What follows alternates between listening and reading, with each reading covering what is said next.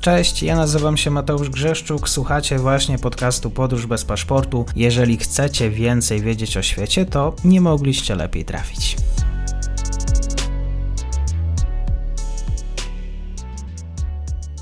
Dzień dobry wszystkim słuchaczom. Dzisiaj pozostajemy w tematach bliskowschodnich z akcentem polskim. Moim gościem jest pan Jakub Wiech, portal Energetyka24. Dzień dobry. Dzień dobry panu, dzień dobry państwu. Prezydent Duda y, mówił o gazie z Egiptu. Y, prezydent Duda rozmawiał z egipskim prezydentem właśnie na temat dostaw LNG.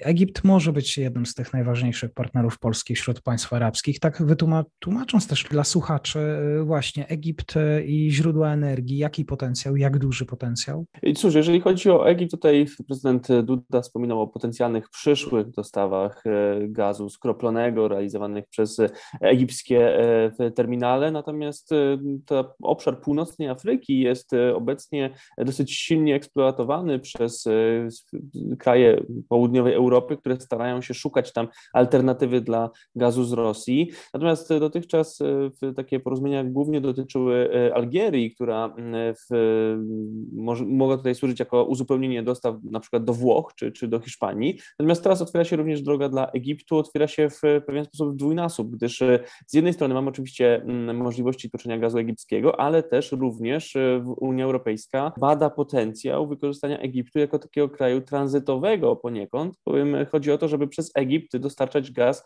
również z Izraela, gaz wydobywany z dna e, Morza Śródziemnego.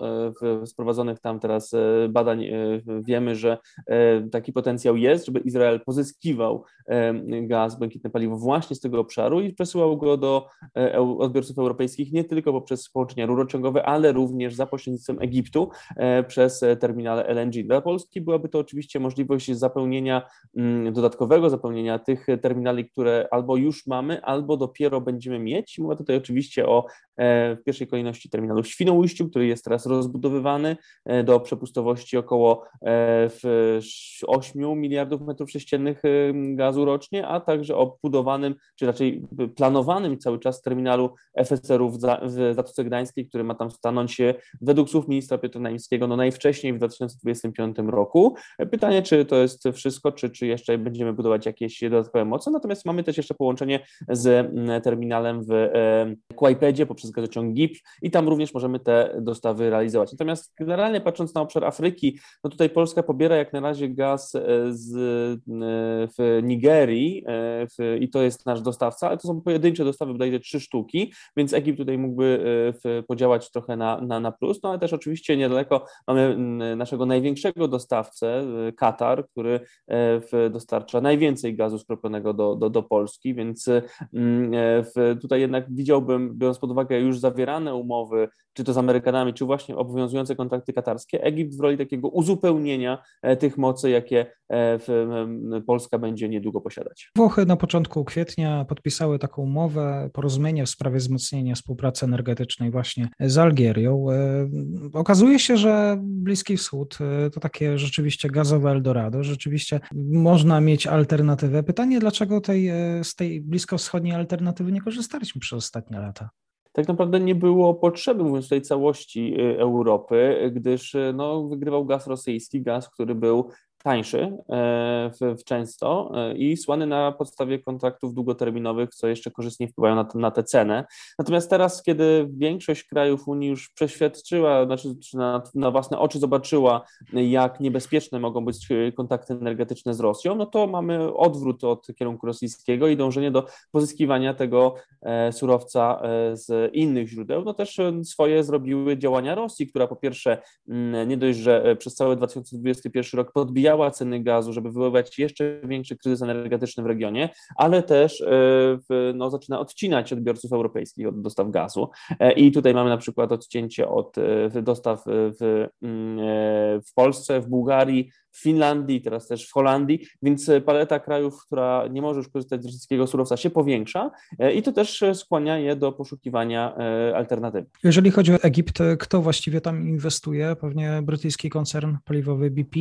Jeżeli chodzi o tutaj inwestycje w wybrzeży Morza Śródziemnego, kto jest tam dzisiaj obecny najbardziej?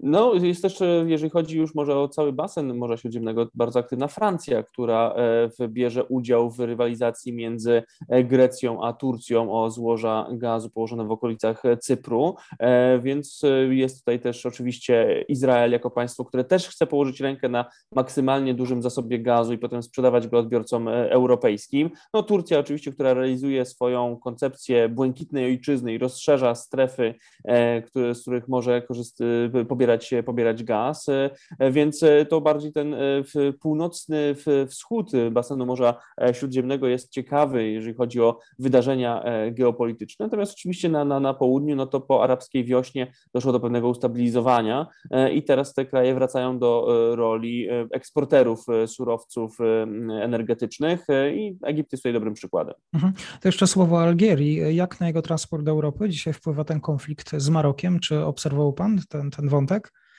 Obserwowałem tutaj w, w, ramach zaburzeń w dostawach e, gazu do, do Hiszpanii, co również było pewną składową e, no, turbulencji energetycznych, w jakie e, wpadła Europa. Natomiast no, dla nas oczywiście kluczowym wydarzeniem jest to, co się dzieje za, za wschodnią granicą i możliwe reperkusje po stronie rosyjskiej.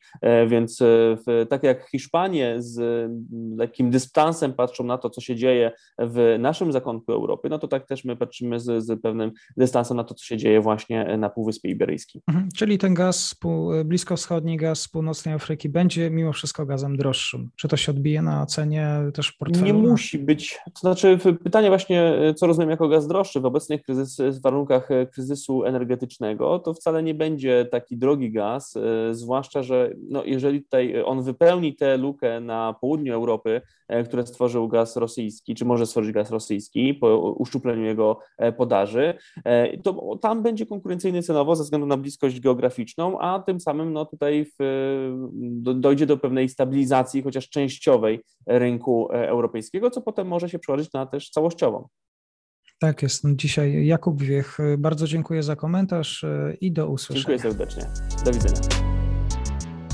I to już koniec na dzisiaj. Zapraszam na profil podcastu Podróż bez paszportu na Facebooku, Instagramie i Twitterze. Zachęcam też do wsparcia mojej pracy na serwisie Patronite oraz Buy Coffee. Do usłyszenia.